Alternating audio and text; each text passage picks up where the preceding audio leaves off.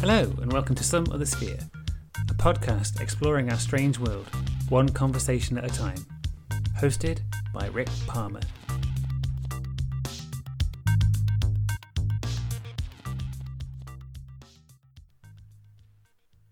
My guest for this episode is Anna Björg Thorarinsdottir, manager of the Icelandic Museum of Sorcery and Witchcraft. The museum, located in Hólmavík in the Strandir area of the country, was opened in the year 2000 to preserve the heritage of magical practice in Iceland, its methods and customs, and tell the stories of the witches and sorcerers themselves.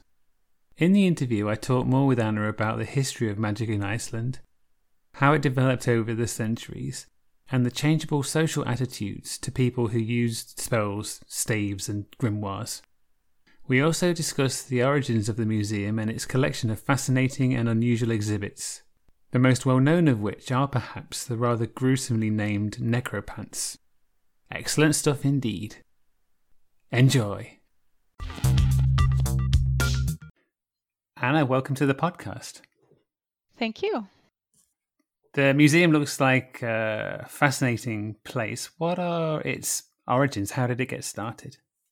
Well, yes, uh, the Museum of Icelandic Sorcery and Witchcraft was opened in the 2000, in the year 2000. So last year we celebrated our 20th anniversary.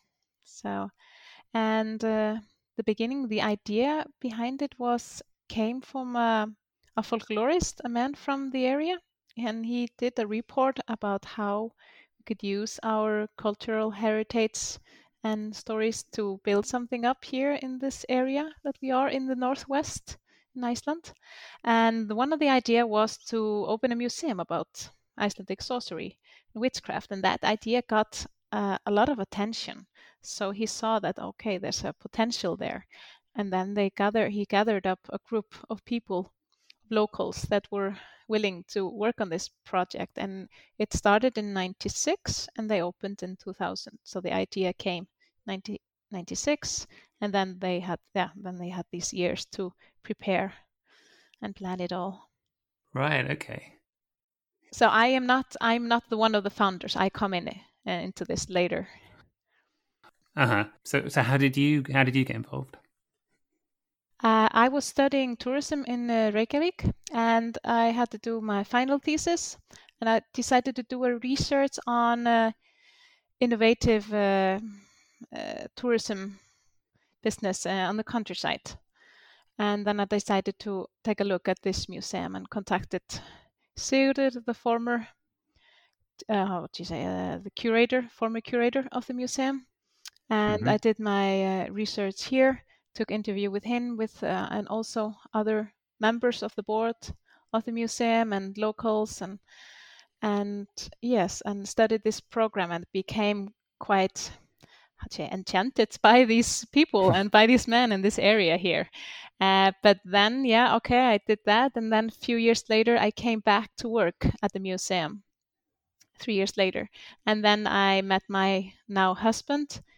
He's from here. So, and now I'm living here and uh, worked there two summers at the museum. And uh, then uh, late year 2019, the curator, who was one also one of the founder and was managing this all from the beginning, he suddenly passed away, very, yeah, very suddenly, and then they need someone else to run it, and I applied for it since I knew the idea behind it. I did did a research about it, and I worked there, so I knew how it all worked, and so I came in and took over then later.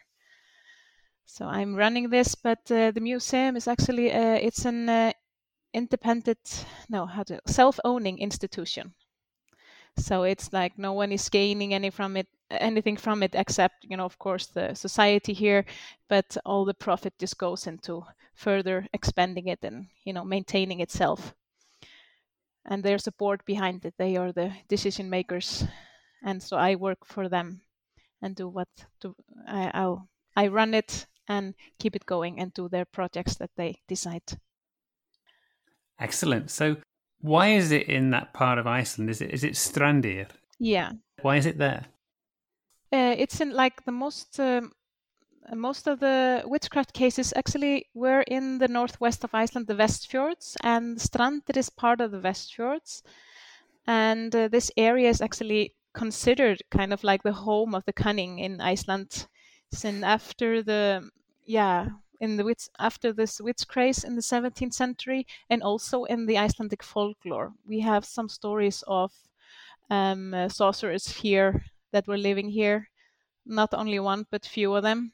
And this area was quite isolated, so um, so the Christian uh, church and their effect came here a bit later and were never that strong like in the rest of Iceland. So the kind of people they were here far in the north, pretty isolated, so they could mostly live their lives how they wanted. So the superiority were not affecting their lives so much, you know. So the uh, yes, so people were, for example, the heathen religion uh, was actually remained here longer than in the in other parts of Iceland in this area. So so that's why this is from here. This is the museum is here.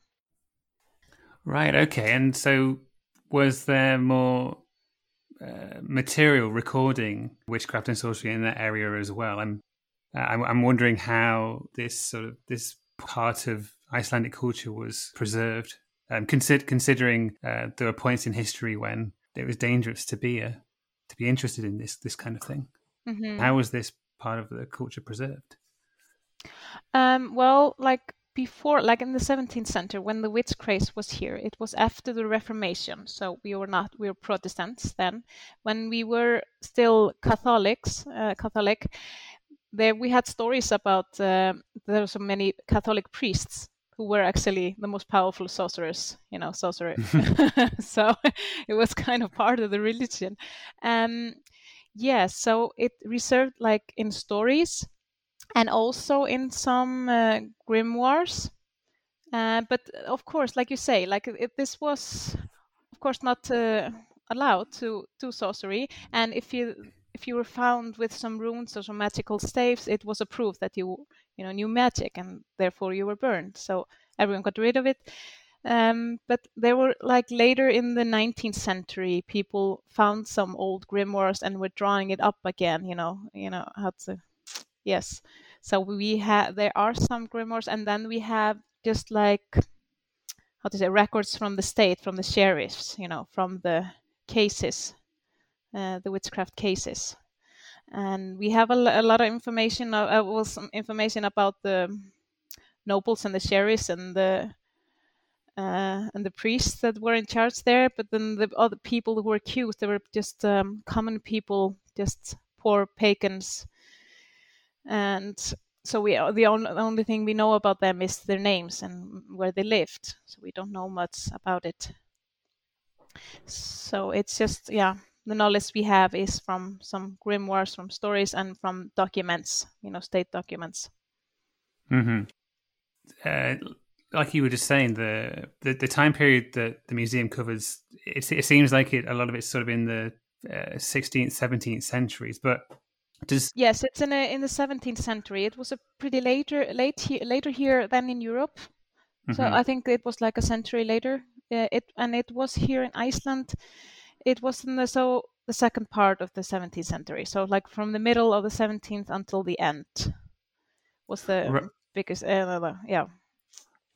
Right. They, okay. So it was not a long period, but um, there was 21 person who were burned for witchcraft and but there was uh, 700 cases of witchcraft cases so there were a lot of more people that got punishment uh, the most common punishment was to get whipped uh, mm. and yes uh, people were also able to clear their names you know to declare that they were innocent the way to prove that was if you were could could get to 12 people to or the majority of 12 peers to swear that you were innocent. That way you could clear your name, which was very unfortunate if you were an op- unpopular person. You know, it's. I kind of feel sorry. I mean, yeah, that's that. That must be. Uh, yes, yes. so it was, you know, very yeah. In terms of Iceland's history, does magic and sorcery does I, am imagining it goes back much further than the uh, 16th 17th centuries yeah yeah but um um well how like icelandic sorcery and witchcraft it is kind of mixture like of the um superstition too you know? And so uh, how to say like uh, in iceland was were really harsh conditions to live here. And the, most of the majority of the people were very poor didn't own their land and you know and didn't have any resources or anything to get any wealth or help themselves. So they looked into they had this knowledge of some staves that could help and so invocations and they tried to use everything that they could you know and sometimes it was a mixture like from the religion that like in this grimoires we find a lot of like latin text which just comes from the bible with a christian influence. But then we also have magical staves that are quite old and also mentioned for example in the edda in the edda the books that tells the story of the old old nordic gods and uh, there there are also some magical staves named that we still know now.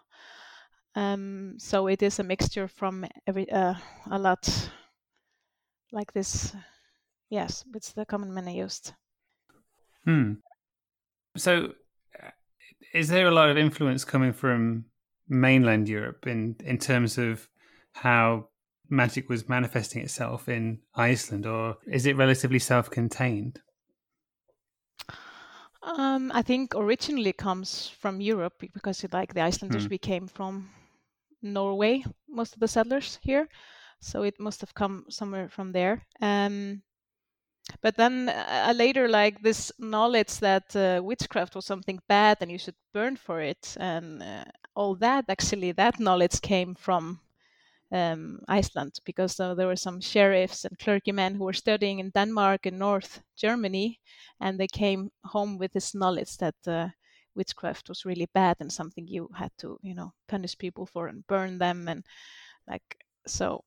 Because of their education abroad, then they brought this here to Iceland. But this uh, kind of like common man sorcery is very kind of say of say common, you know, people was it's mm. just it was the usual that you have like some symbols to have with you when you want to recite certain words to uh, to protect protect you or to he- heal someone and so on so it was very common and had always been like that so when they suddenly come with this new knowledge from europe that this was not allowed or you know very bad then kind of like the crash of these two cultures or these two understandings you know of Yes. So yeah, people uh, often admit it to, for you uh, the using witchcraft, even though they're not admitted to do the the harmful thing that they were accused of, but they did kind of sorcery or recited some words or used some magical staves, and that was enough for them to be burned. So, well, yes, I would say like the Icelandic sorcery and this, yeah, it came from Europe originally, yeah, but it was kind of in and it mixed with everything like mixed then with the influence from the church and so on so yes uh, we have in the iceland here also a lot of stories. It seems to be the uh, like in the old days uh, that the ghosts they, they were uh, with this priest i told you that the priests were most so, powerful sorcerers and they were able right. to wake up the dead. That seemed to be like according to the stories something that they were doing uh, but uh, I, I, don't know much more about that. But uh, it was a lot of stories. It sounds a bit hypocritical if they could do that, and then other poor people were. yes, exactly. Yeah, like that was uh, when they were still Catholic. Yeah. yeah. Then the like yeah then but then after the Reformation when we became Protestant then then it was not something that uh, the priests could do. Uh, okay, uh, sorry, I, I, I yeah, get you now. yeah, yeah, exactly. So, but I like I also tell people like uh, when we talk about witchcraft and sorcery, like it's uh, actually very old idea, and it's uh, like as old as religion. You know, it comes from the, comes from the same roots. And so, and what like I think what we call sorcery and witchcraft, we can also call it ma- uh, miracle. You know, if it's done for good, you know, that's the there's actually no difference between there. So it's like you can do miracle and then you have connection to some higher power and able to do something that uh, not the normal people can do. And maybe it can be uh, your way to show that you are connected to a higher power kind of like this, these priests or like jesus. And when i tell my kids uh, kids that come to me i tell them this and then they get very shocked and say what are you saying that jesus was a witch? And i well, and then i say well I think a lot of things that Jesus did were would could be considered as witchcraft. You know, it's something very, you know, yeah, not what anyone could do. So, uh, so it is connected with the religion. It has been like that. But then after the Reformation, then they uh, the priest could not do this anymore, and uh, then kind of they got this. How do you say? Then they wanted to get rid of it somewhere else. They got a competition from others. Mm-hmm. Well, I, I, heard somewhere there that kind of explanation, you know. And also after the Reformation, like uh, they say that we don't need priests, we don't need some middle, um, someone to meet, um, what do you say, um, the middle part, like to connect with God. You can do it directly. a mediator, yeah mediator. Yeah exactly. So uh, but then that pro- that then that must mean that you can also connect like down to the devil you know? So then somehow because of this belief that you can connect yourself to god without you know just personally from you then you were probably also able to connect yourself to the devil and to the bad forces. So that's kind of made the the individual more dangerous because this belief was came now with this new perspective of the religion. And yes, I once heard that also. And I think that also makes sense a little bit. Hmm. But yeah, all right. Sorry. no, that's fine. Um, one thing that is interesting is that the majority of people who were accused of witchcraft and and executed were were men, and that's generally not how it was in in mainland Europe. Is there a, a straightforward explanation for that? Um, well, no, I don't. Th- no, there's no one clear explanation for it. Um, mm. No, but so it seems like in the stories here in Iceland and uh, what we can read that uh, sorcery and witchcraft was something that men seemed to practice. Um, and but then this is also i've also heard the explanation that the society here was built up or was different than from the mainland europe uh, because because of the hard conditions here um, uh, women actually had to be uh, bound to a certain household. They had to you know they had to be bound to a certain household and belong to that. Uh, they could not live alone somewhere or with other women or you know so it's just like um, but and that was not uh, in Europe.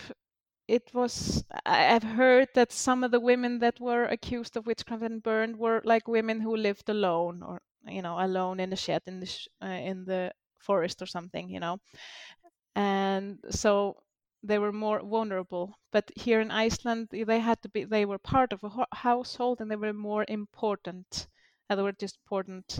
They were workforce there and also because in Iceland the women could not own a land or anything. So if that was the case that you wanted to get rid of someone to get their land or you know their money or whatever they had, um, you wouldn't be able to do that if you got rid of a woman because he was not allowed to own anything. So that kind of protected them here in Iceland, but. Uh, I heard that in Europe, like sometimes that seemed to be the case, is that when women were accused of witchcraft and burned, um, it was because then then the then they got their hands on their land or whatever they owned. So hmm. it is like the society here was different built. This was actually also the case in North Norway. Uh, they also have this witch craze there, and there there were um, mainly men that were burned. So it's not only here in Iceland. Uh, so it happened in North Norway. It seems like okay, this yeah, the societies, uh, the society was different here than in Europe. I also heard the explanation could be um, in Europe when the witch burnings were there. It was on the rise of the um, medical science. You know, when the men were coming up with the science, you know, medical mm. science and research, and this this knowledge that women had of healing with healing herbs and this, you know, this common knowledge to heal and help people. Um, that was a threat to them, and that was a threat to this new science. So, uh, therefore, they wanted to get rid of them. You know, so that was could be, you know, so. But I think in this and like in many other cases, it's no one simple answer for it. It's a mixture of different things that affected this. But I think it was a big factor that women were not allowed to own anything. They couldn't own land or anything. And also they're part of households. So they were not like living alone and people making up some stories about them. Hmm. So um, I think that's the main reason. Right, yeah. So in the period, sort of the Catholic period you're talking about, when it was a bit safer to be interested in in magic, was it something that everyone did, or were there practitioners that people would go to? Well, like in Iceland, we kind of make the distinction between we call it like witchcraft, which was like very powerful. And then you were able to maybe control the weather and wake up the dead or do something like that. And then we have uh, kind of like sorcery. I'm just going to call it sorcery, which was more like the common man used. You know, kind of like mixture of superstition and some magical staves and invocation. You know, it was nothing really strong, but just the kind of little tools to help you, or maybe it was more like a placebo, you know, something to help you, you know, believe and therefore, you know, kind of like prayers and to help you with your life. So, and that was just like, so we make this uh, distinction, you know, and the witchcraft uh, was more like, and then there were mainly the priests, and the, because the priests they were actually the most educated people here in Iceland. And uh, we have many names for witchcraft and sorcery in Icelandic, and that kind of uh, gives us the idea it was something that was part, big part of the culture, since we have a lot of words for it. Kind of like the Inuits have many words for snow, you know. Mm-hmm. So, and, and the, the, many of the words indicate that uh, this uh, is someone who is knowledgeable. So to be able to do witchcraft and you know then you have to be very knowledgeable. You have to know things which makes sense of course like you have to know in the know the natural nat- nature the forces of nature and how it works and you know alchemy is also very connected. It was not practiced here but you know in the story you know. So yeah and that's how it was. And it, it seemed to be like yeah we had these stories of, of some priests who were waking up the dead or priests bringing down the dead you know if like uh, if the send, someone sent a ghost some, so, to someone then the priest came to you know kind of exor- to exorcism. So yeah. Wow that that sounds like a a crazy time to, to live in when when you have that going on. I mean, yeah, yeah. Well, what is story? What is true? I don't know. You know, I'm just gonna leave that to people to decide for themselves. You know. but that's interesting. I mean, uh, does magic and witchcraft does that sort of dictate the ideas and the the, the types of entities that that people believed in in Iceland, or was it that they, it used pre-existing concepts of of the world like so the, the sorts of mythic entities that that came to Iceland in through the, the original settlers and the, the Norse legends. Um, uh, is is the witchcraft sort of dictating the concept of the beings, or is the are, are the are the beings themselves are they something that's that just the the witchcraft adapts? Are you talking more about like the like the folklore beings or what? Yeah, sorry. So when you talk about, we were just just talking then about how witchcraft could be used to send or summon or or, or deal with supernatural entities. Yeah, yeah, yeah. Sun, yeah, yeah. Does that include those sorts of entities that people knew of in Iceland from its settling? Yeah, I think. No, there was not so much dealing with them. Um, hmm. So when I'm talking about this ghost, it seems to be yeah. No, it's mainly when you know waking up the dead or, or the ghosts and something like that. It's not so much with dealing with uh, these elves or trolls or like that we have the stories of. Um, not so much. Um, uh, yeah, I don't know how to explain that more. Sorry. no, no, no, that's okay. No, that's a that's a fair, a completely fair answer. I, but it also going back to what you were saying, it it does make you think again. Like, yeah, Jesus did practice witchcraft, considering his um, what he did. He's written to have done with with the dead anyway. yeah, yeah, yeah, exactly. He was changing water into wine and walking on water and yes, healing the healing the sick and and so on. So he did a lot of. But if he would have done uh, used his power to doing bad, then ba- something bad, you know, that's that's probably would have been then considered witchcraft, you know. So. Mm-hmm. Um, but when you're talking about this, then they, what do you say, these mystical, mythical uh, creatures here in Iceland, um, and because a, a lot of people ask now if Icelanders believe in elves and and so on. And and actually they did a research on this, and uh, like majority of Icelanders uh, don't deny the existence of elves. You know, it's like people don't actually say like I believe in elves. Well, there's a, a percent uh, it's a part of the nation. They say they do that, but the biggest part, uh, I think, uh, the majority of the nation is then like believe in elves or don't ec- deny their existence you know?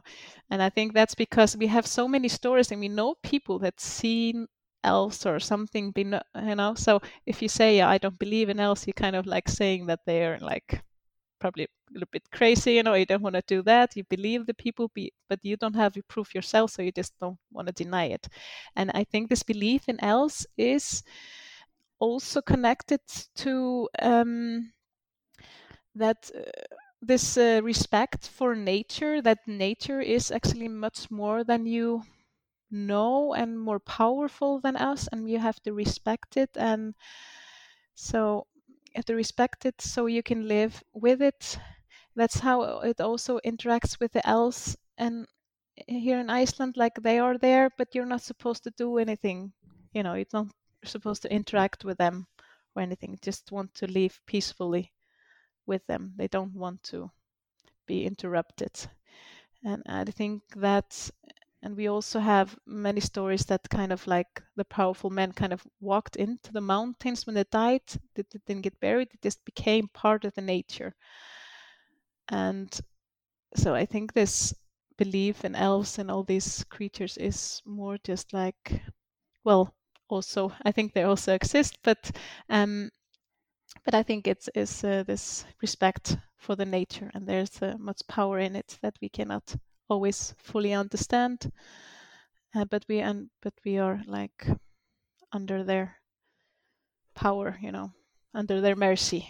I had to say, yeah, and we we get very clear of it now. Now we have a volcanic eruption here in Iceland, now so we cannot control that and it's just like we have to adapt to it and respect it keep a distance um, but admire it hmm.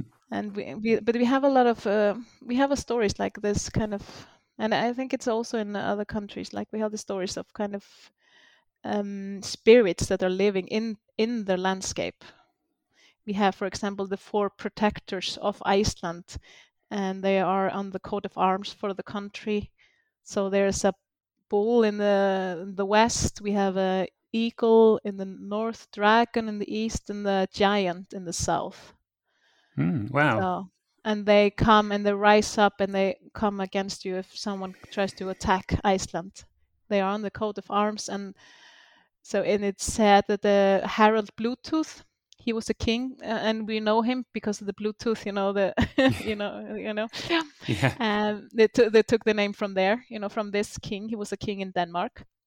And uh, he wanted to invade iceland because icelanders had been uh, writing uh, some bad poems about him because he was not popular for some reason here. And so and that was the most evil thing that you could do at this time if you made a bad poem or someone because like you know that kind of went from man to man and you know it could ruin his reputation. And he heard about that so he wanted to invade iceland and he sent a sorcerer. He had a friend who was a sorcerer and turned told him to turn himself uh, into a whale and go to iceland to find out where's the best to go to invade the country. You know he wanted to prepare himself. So his friend he did that and he swam to iceland. Then he came to the to the east, found a good fjord there and swam to it uh, into the fjord. But then came this big eagle. No, no, sorry, there was a dragon. There came this big dragon. There's a lot of snakes with him too, and all kind of bugs, and like they came towards him, so and ready to attack. So the whale just went back into the sea and then went further around the island, came to the north. There he met an eagle, and the eagle came towards him with all the birds and everyone ready to attack him. So he just retreated, went further, came to the west, and then found the big good fjord and he went in there. But then came like this huge bull with his big horns running over the sea, into the sea towards him. And then he went back and in the south he did the last attempt and then there came these very big giants, you know, a group of giants towards him, and then he retreated, and he found no way, uh, no place on the south coast, other other place that would be would be a good place to come with ships. So he just sailed back and told Harald Bluetooth that he shouldn't invade Iceland. It was too protected with all these entities. So they saved us during that, according to this story. So I, I really like that. I like the idea of places having uh, protectors like that. I did an interview with a, a chap who lives on the Isle of Man, and he was part of putting together a collection of folklore about the Isle of Man, and and the Isle of Man is said to be protected by a, a, a giant called Manannan. So ah, yeah. And I think I think like our folklore stories are very many of them similar to like the Irish or the British, you know, from England. I've heard there's so many similarities. Yeah, I, I, I think there was a, a, period in the Isle of Man's history when it was part of a of a kingdom that had its sort of center in Scandinavia. I'm, I'm not sure if that's correct. I think it is. So, but there does seem to be that kind of cross pollination of of um, of stories and ideas. No, I, I I love I love that story that you just told. So, I suppose it was more as though the the people who practiced witchcraft and sorcery in Iceland. It wasn't so much that they directly interacted with that to- that sort of entity, but they probably understood their existence and knew of their existence. Yeah, yeah, exactly. I would say that. Yeah. Cool. So um, a little while ago, you were you were talking about staves, and and and they seem to be a big part of Icelandic magic. But I guess partly because they're so wonderfully visual, which yeah. makes it difficult to to get that across in a, in a podcast, I suppose. um, but um, but that's that's why they're a part, a big part of our exhibition in the in Iceland. You know, the Museum of Sorcery. You know, because it's very visual. Yeah, and we we also publish some uh, grimoires. We have so and sell them. Um, yeah. Hmm. Can you just talk a little bit about about staves and and their history and and sort of how they're used? Oh well, yeah, that is a difficult thing to talk about because if you talk about the experts and talk to them, it's a very hard to look for it because they it's get all mixed up. You can have the same stave and it comes in different grimoires, and then the explanation is very different. You know, it's used for this in this grimoire, but then the explanation is different in the other one. You know, so it's and where they come from. Um, I think it's very old. Like originally, it probably comes, you know, from. I've heard I've heard that it comes from uh, Judaism or like that. You know, they're very old, like from the Middle East. You know, the Hmm. symbols originally.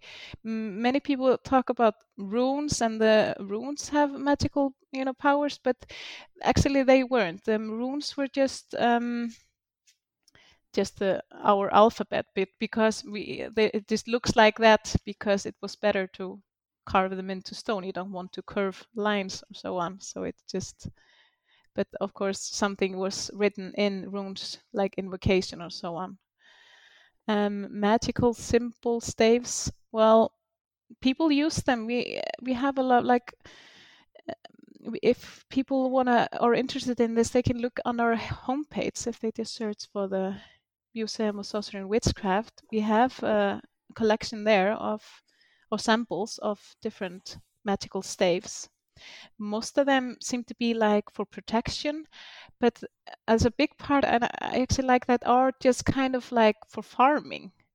Like, uh, so it's a, which I think it's lovely because it shows you like what people were using this for. You know, it was just trying to make their uh, life a little bit easier. You know, there are certain staves that you put um, use when you're sharpening a knife, or you put it on, on your boat to protect you when you're on sea, or you carve it on the on the house so a, a fox doesn't come in and hurt your sheep. And so, eh, and I I really like it because it shows, you know, how the society was and what was important to yeah what was important in their lives and what they wanted to achieve so so i just recommend people like try to search you know if they want to see more about these staves and more information about them they should visit our homepage and we have samples there and explanations with the staves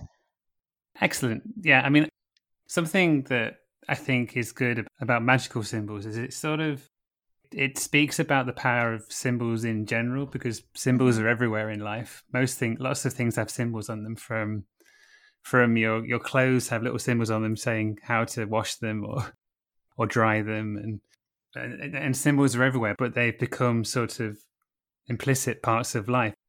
You don't generally think about them as symbols; they're just there, and you know what they mean. Whereas, I suppose with magical symbols, they have a sort of a they inherently feel more esoteric and maybe a bit more mysterious and powerful. I, suppose that's that's that's the thing I find interesting about magical symbols is that they sort of they they seem to they, they make you think more about what symbols are rather than just having them sort of exist passively in your life.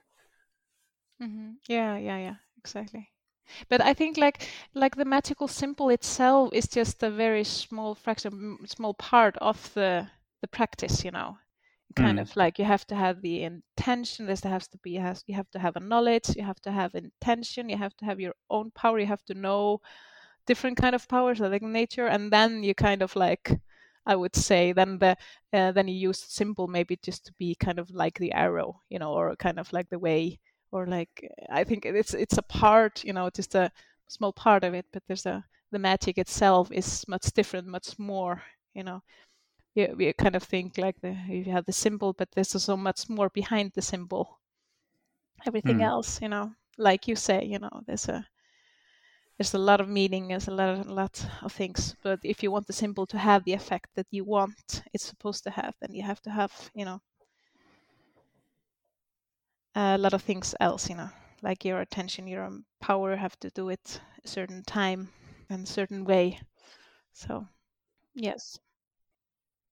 Yeah, yeah. I I, I read somewhere like it, it's um actually I think I was reading a book about chaos magic a while ago, which which uses sigils, which are very similar to staves, and the author of that was saying how if you're gonna do a a spell to help you get to help you get a job, you have to you can't do that spell and not apply for a job. You have to apply for the job as well.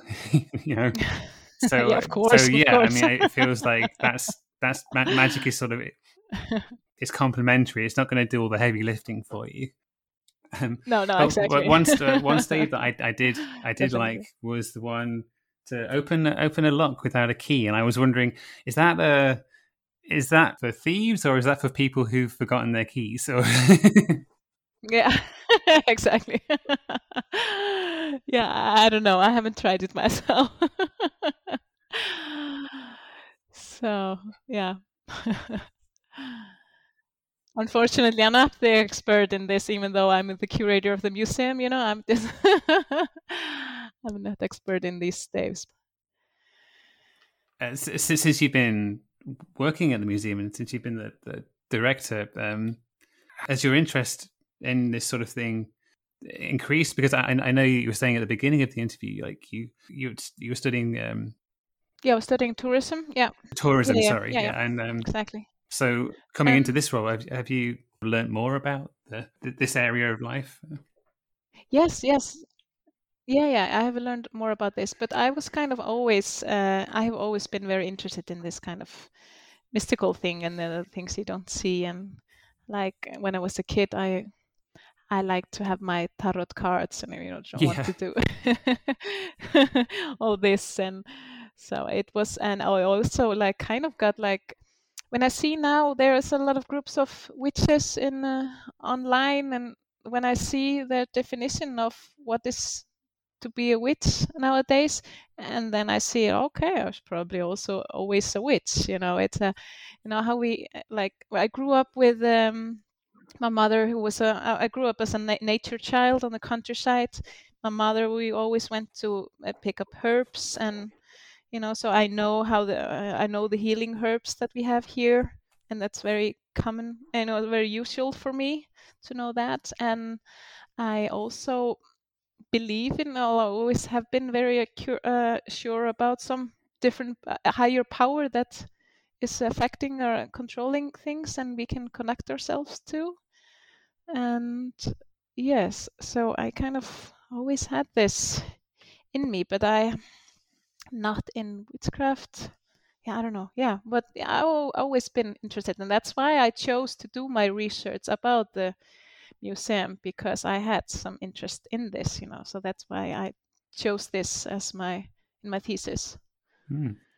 Uh, but then I have got to know more about this now, and what I find um, interesting in this all, I find I find it also interesting to look at this from the perspective of just um, ethical practice like uh, because this time when the people were burned or accused for witchcraft this uh, i think it shows an important lesson like we shouldn't how the i don't know how to say um how the people with less power always have to suffer when we when we don't know things and we want to i don't know Yeah, okay, sorry. Uh, sorry, I'm off track. You have to edit this. I'm sorry. no, no, it's it's fine. Usually, I'm for the most part, I'm, I'm editing myself. So yeah, I know, I know, it. but please edit me too. but that's interesting no, no. what you're saying. I mean, did you get the sense that this kind of thing, witchcraft and sorcery, was it more prevalent when people felt they had less faith in their government or they felt like they had less power as people to to yeah people yeah yeah exactly. When the people had le- when they had less power just in their lives and everything. So the nature was really harsh the environment and uh, people were just um, had no means to get any rich or any money or anything. So then they went for this you know that's the only and the 17th century it was yeah it was a very it was a pretty dark time here in iceland and hard. And then they get punished for this you know. So it's very unfair and very you know it's just it was nothing evil that people were doing. And uh, many of the like we have there was one priest here in the westfjords who actually had a sick wife. Probably like people look at it now he was probably uh, alcoholic and but he studied in in Germany, and there he learned about this, and he did some studies about the demons and witchcraft and all that. What's called demonology? No, something like that. Mm. And he was at the time uh, like the most educated man in Iceland, and then of course people believed him, and he wrote some documents about this here in Iceland, about the uh, yes about the harmful ways of witchcraft, and uh, and when his wife was sick, then he always found there was, must be someone behind it. Someone was causing this illness with witchcraft, and then there were a lot of people accused because of this, and uh, he actually was or his family was uh, responsible for I think seven of the witch burnings, you know, which is quite a big portion of the 21 people. Mm. But he, but then there were also like uh, his brother-in-law. He was also the sheriff here, so it was quite. so that's uh, also the reason for the a lot of the witchcraft cases in the Westfjord because the very yes very bad relationship between the people well, like unfortunate for the lesser people with uh, this relationship uh, with the people with the, in power you know so mm. um, here in britain a few hundred years ago i think james first he his wife was danish and uh, it was either as he was sailing over to meet her or she was sailing over to meet him there was a storm and and the idea was that it was it was witches that had caused this, um, and so in in Scotland, uh, in a place called North Berwick, there was uh, some witch trials connected to that, and and James the First he wrote a book which was also called uh, Demonology, which became sort of a, a, a handbook about witchcraft and how to spot the signs of somebody who might be practicing, and it was um, used in a, a similar way, unfortunately. Mm-hmm. Yeah, exactly.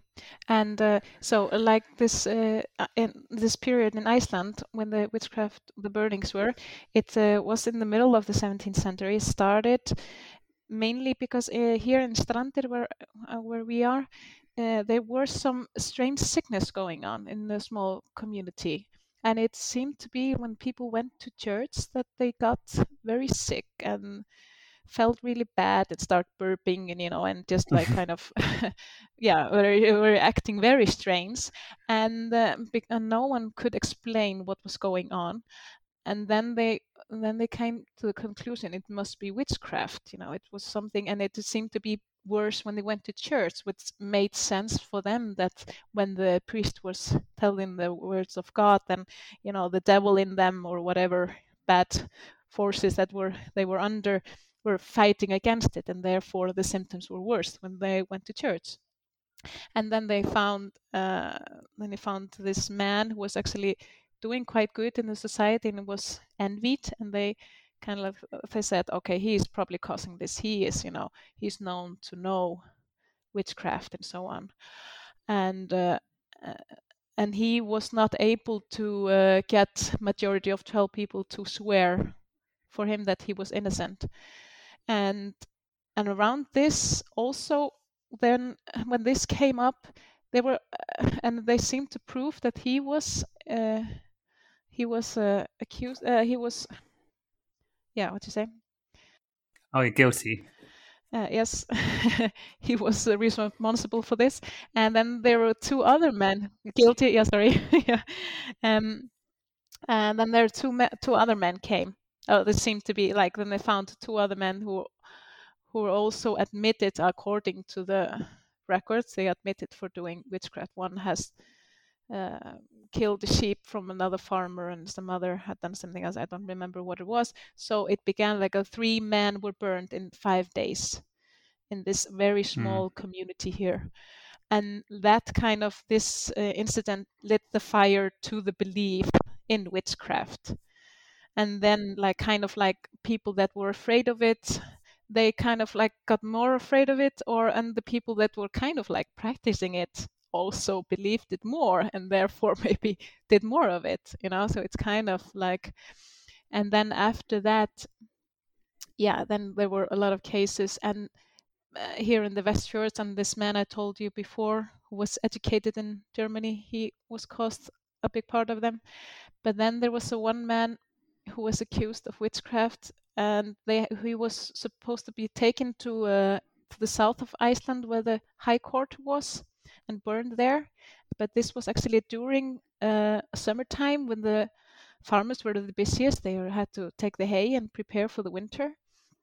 But the sheriff uh, collected men to follow him, and so they took him to the south. But the travel went really slowly and bad because the man, of course, did not want to be taken away. You know, was fighting them and trying to escape, and and the man and the farmers didn't like this, so they kind of just stopped on the way and burned him burned him somewhere oh. where there oh. was enough wood so they didn't take him to the court and then the and this time iceland was part of the danish kingdom and the and the the king of denmark he heard about this and he didn't like how we handled this the, the people were just taking the law into their own hands so he uh, sent to iceland like okay all um how to say when someone was sentenced to death, he had to be go over it, like or the king or the court in in Denmark. So that had to be.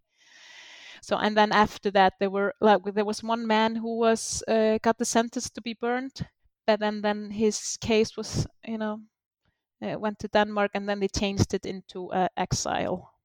So he wasn't. We got the burn, burn uh, the sentence to be burned, but then he uh, took out an exile, which meant he was in prison in Denmark and died then two years later because it was a, yeah, it's very bad conditions there.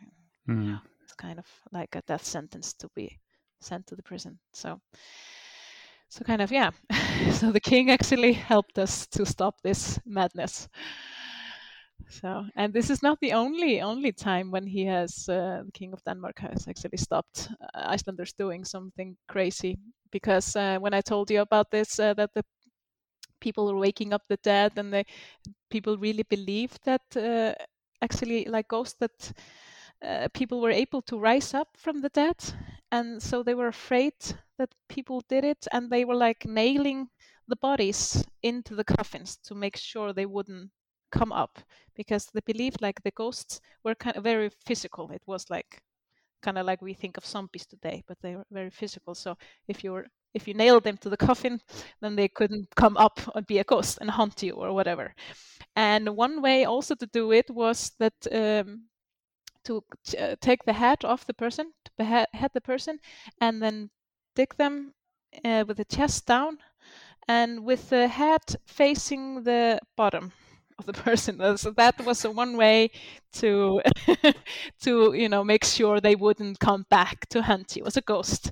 And uh, yeah, and the king heard about this, and then he just so yeah he sent to Iceland like, oh, please don't you know abuse the bodies of the people like this stop this immediately he's just like and we there, so there's a document like official document from the king king in denmark where he please ask icelanders to stop this nonsense so it's yeah it sounds it sounds quite funny, but if you're if you're terrified of the dead, then it yeah you're like, well, I'm I'm just I'm just doing it so that the dead don't rise and attack me. I'm not doing it to be funny. I'm just I'm no, genuinely exactly. worried about the dead coming back. uh huh. Definitely. Yeah. Exactly. It seemed like the fear was at at least very real. You know, because people were doing this. You know. So. Hmm. So very yeah. Strange how, but uh, we uh, but we know this from other countries too. I think they're also in in Britain. Yeah, they they found um, skeletons in Britain with the bodies have been nailed down, and I think they find them in quite a lot of places, and it's there's always a lot of conjecture about why they did that, whether it was just something practical or whether it was whether it was something to affect that that person in the afterlife or or something to protect the the people that were still living.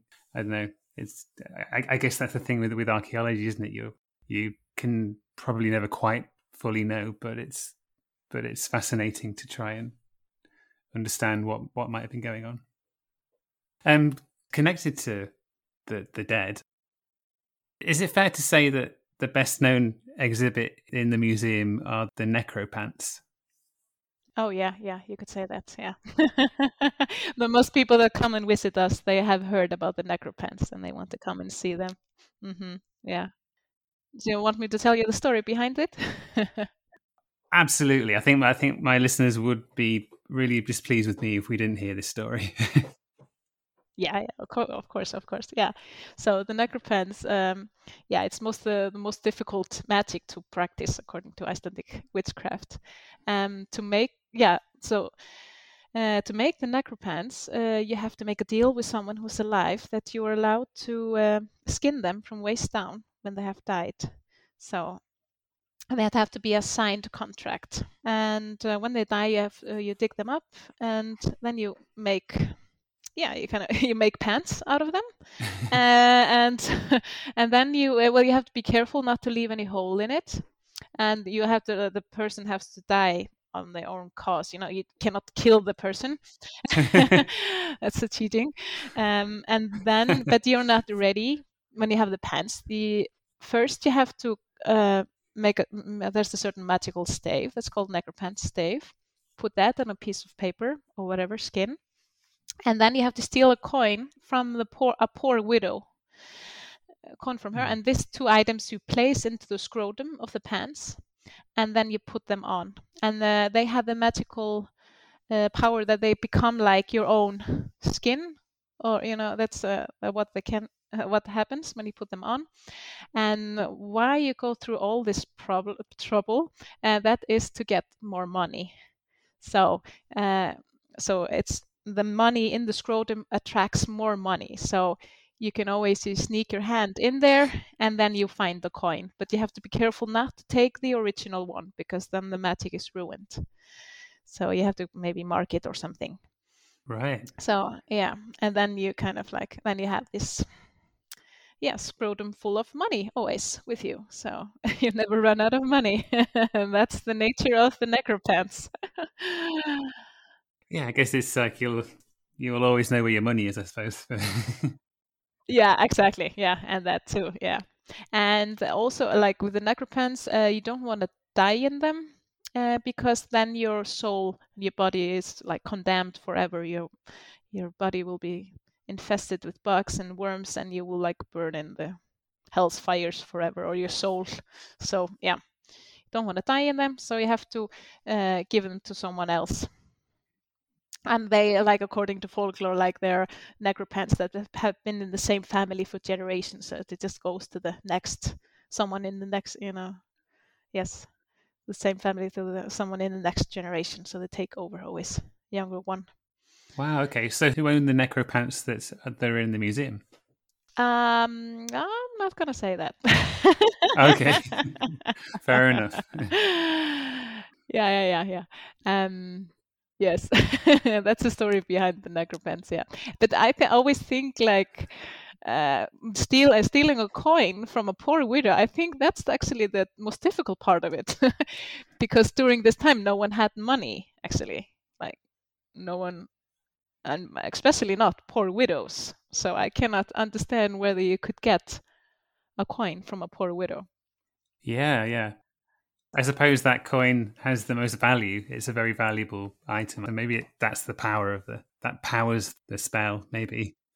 Yeah, yeah, and it's also interesting. Like we also uh, t- talk about the different kind of mm, money magic in the museum, but, but there's also the this thing that you have to steal the first coin. Like to get rich, you have to steal the first. Hmm. Someone told me it's like, yeah, it's also like in life, you know, you have to, you know, steal your first million or whatever it is, and then you get rich. Uh, but I don't know. Um, yeah, it has the same nature. Someone also mentioned that like it seemed like it's very like gruesome. It's very uh, yeah. and it's a uh, kind of maybe maybe it mirrors this idea that uh, being too greedy and wanting too much money is not good you know and it will bring you bad luck but because if you die in the pants then you are condemned you know you have to bring it to someone else first. It definitely seems to be there could be a, a cautionary tale there with um, creating necropants. Yeah yeah exactly. And also with the, uh, the other magic then you have to have a you have to you have to get a blood from a no. You have to get uh, a hair from a virgin and the period blood from a virgin and carve the magic symbol on a skin of cat.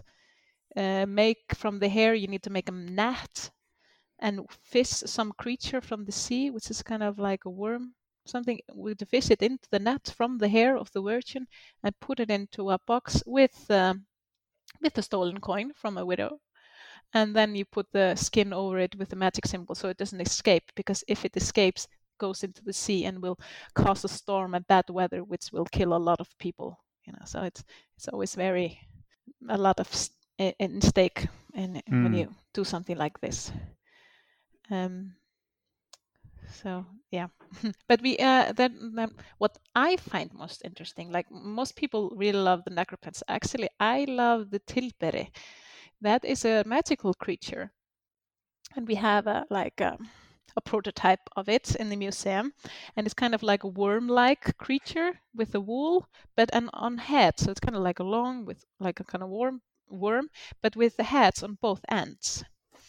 And this is actually a magic that only women can do.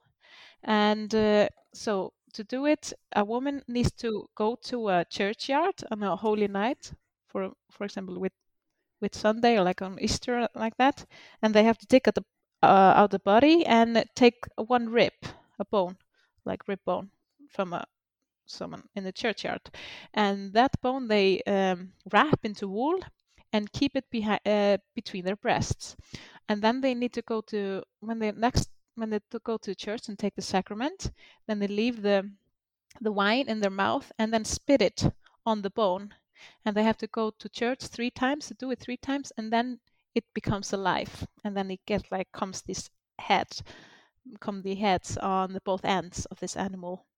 And then it uh, gets bigger and it grows and it lives actually on human blood. So the woman needs to like uh, make a little hole or like kind of nipple on their inner thigh because the w- women were wearing skirts so they could hide it under the skirts on the leg. And it was just laying there on their on the leg and sucking on the nipple, and then the woman could send this creature out to steal some milk from sheep and cows. And that was the purpose of this whole thing. Was like you have this creature that kind of help you, um, yeah, with uh, you know to uh, get more for the home to get some milk, and then the creature drinks from the sheep or the cow, and then comes back and it turns a little bit like like a bowl and then rolls back home and pukes into the churn where she churns uh, butter, you know, so she will she will make a butter out of it, and then you get this tilberasmjör, it's called. And then he just drinks the blood from the mother, but he he loves his mother, so he always goes and get milk for her. And there are actually um, people that there was a case here a woman was accused of this but she was cleared you know it didn't really went to court but there are actually recorded cases. So, but yeah, I like this creature. He's my favorite one. hey, sounds sounds like a very helpful addition to the household. yeah, exactly. Yeah, exactly. That's what they did. but of course, it was not good because it was stealing from someone else, you know. So yeah, that's true. so it's kind of on the gray area, you know. But yeah. No, no, it's, it's fascinating. Mm-hmm. Well, Anna, this has been a really interesting conversation. Yeah, yeah. Thank you so much for being a guest on the podcast. Yeah, yeah. Thank you for inviting me. Thank you for having me. If people want to find out more about the museum, how best do they do that?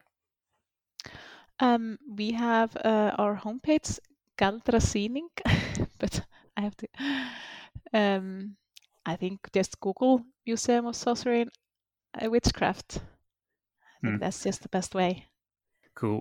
I'll put the website address in, in the show notes. Yeah, yeah, yeah, exactly. Thank you, Anna. Thank you. Bye.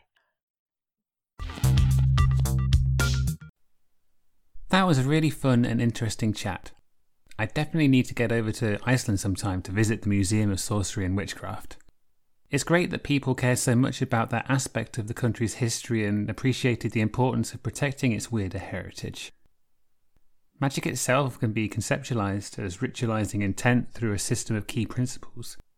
which often transcend cultures, but the way it's practiced will never be the same from place to place, and it's important that these unique differences are preserved. That's all for now. Please consider rating this episode wherever you listen and sharing it on social media, as it really helps the podcast to grow and find new listeners. You can find and follow Some Other Sphere on Twitter at spherical underscore pod and subscribe on all good podcast platforms. You can now also donate to the podcast via Ko-fi. Details on how to do that are in the show notes. If you'd like to email me here at Sphere HQ, the address is someothersphere at gmail.com. This was the 60th episode of the podcast, another small milestone in its life. I want to say thank you to all the wonderful guests I've had on the show and to everyone who supports and listens to it. Some Other Sphere is taking a short break and will be back in late June. Until then, be safe and well. Source your necropants carefully and correctly. And again, thank you very much for listening.